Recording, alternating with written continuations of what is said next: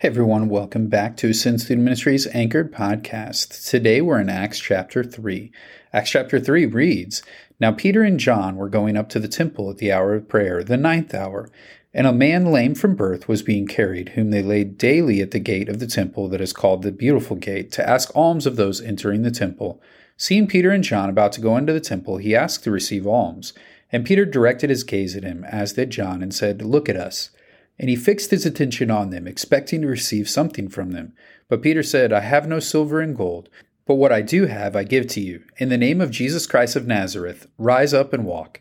And he took him by the right hand and raised him up, and immediately his feet and ankles were made strong. And leaping up, he stood and began to walk, and enter the temple with them, walking and leaping and praising God. And all the people saw him walking and praising God, and recognized him as the one who sat at the beautiful gate of the temple, asking for alms. And they were filled with wonder and amazement at what had happened to him. While he clung to Peter and John, all the people, utterly astounded, ran together to them in the portico called Solomon's. And when Peter saw it, he addressed the people.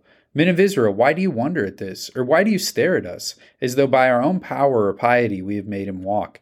The God of Abraham, the God of Isaac, and the God of Jacob, the God of our fathers, glorified his servant Jesus, whom you delivered over and denied in the presence of Pilate, when he had decided to release him. But you denied the holy and righteous one, and asked for a murderer to be granted to you. And you killed the author of life, whom God raised from the dead.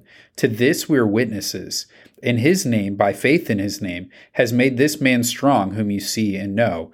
And the faith that is through Jesus has given the man this perfect health in the presence of you all.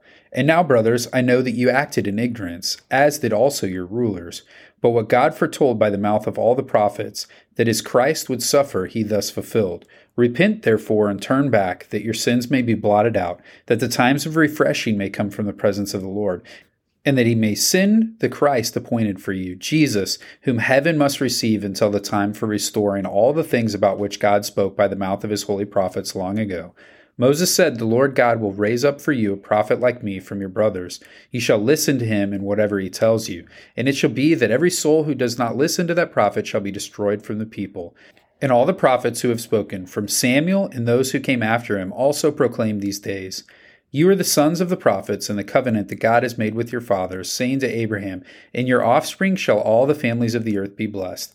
God, having raised up his servant, sent him to you first to bless you by turning every one of you from your wickedness. For today's negative truth, we're going to focus in here on the healing of Peter and John, and specifically the words that they use in verse 6. And so Peter is speaking here, and he says, I have no silver and gold, but what I do have I give to you. In the name of Jesus Christ of Nazareth, rise up and walk. And so what we need to understand about this passage is the significance of him invoking the name of Jesus Christ of Nazareth in a biblical sense, when we talk about somebody's name, it's important that we understand that that name meant something in terms of the authority and the power that it possessed. And so when they speak about Jesus and they say, I'm doing this in his name, what they're doing is saying, I'm invoking the power and the authority of Jesus Christ to do this.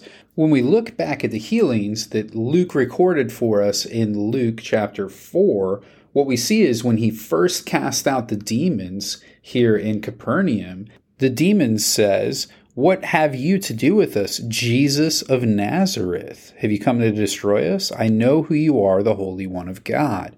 Even in that situation, we see that Jesus of Nazareth is connected to this healing power. What he does is he speaks to that demon and he calls him to come out. In the same way, we have here Peter and John invoking the name of Jesus of Nazareth to show that they're doing this healing in the same power and the same authority, to show that their ministry is now an extension of what Jesus had done.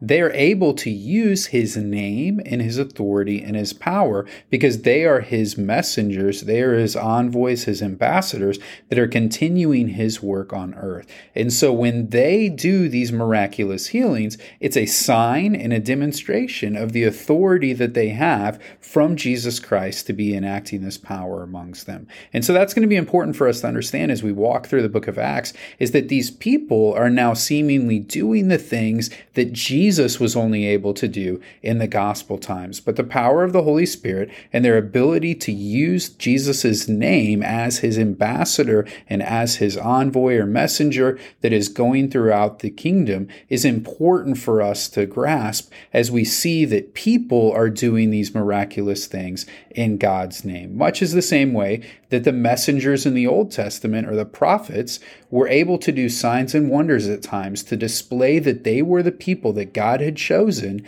to give the message to the people. It showed that they were authentic and genuine, and what they said was as if it came off the words of the Lord Himself. So it's important that we have that grasp as we're going to walk through a lot of different situations here in the book of Acts where they act on behalf of Jesus and do these miraculous signs and wonders. For our question for today, I want us to focus in here on verse 24, where it says, And all the prophets who have spoken from Samuel and those who came after him also proclaim these days, talking about the days in which the Messiah or the promised one will be raised up as like a prophet from amongst them, so that they will listen to that person.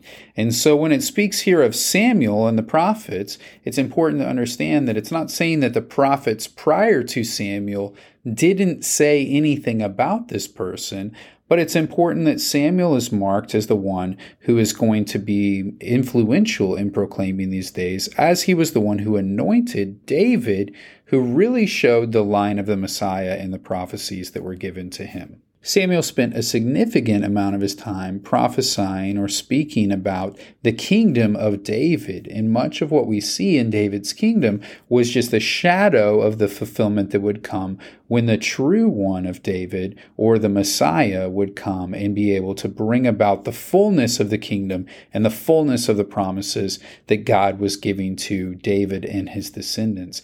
But all of those are tied back to the promises to Abraham and the promise that God gave to Adam in the garden during the time at which he was sending him out because of the fall of man. So all of those things are tied together. So when we read something here about this prophet and saying that everyone who is prophesied after him proclaims these days. It's not saying that there was none of that prophecy beforehand. It's not saying that it all began with Samuel, but Samuel here in this discourse is singled out as an important person and an influential shift in what's taking place as he further developed and further gave us the true line that that would come from in the line from David.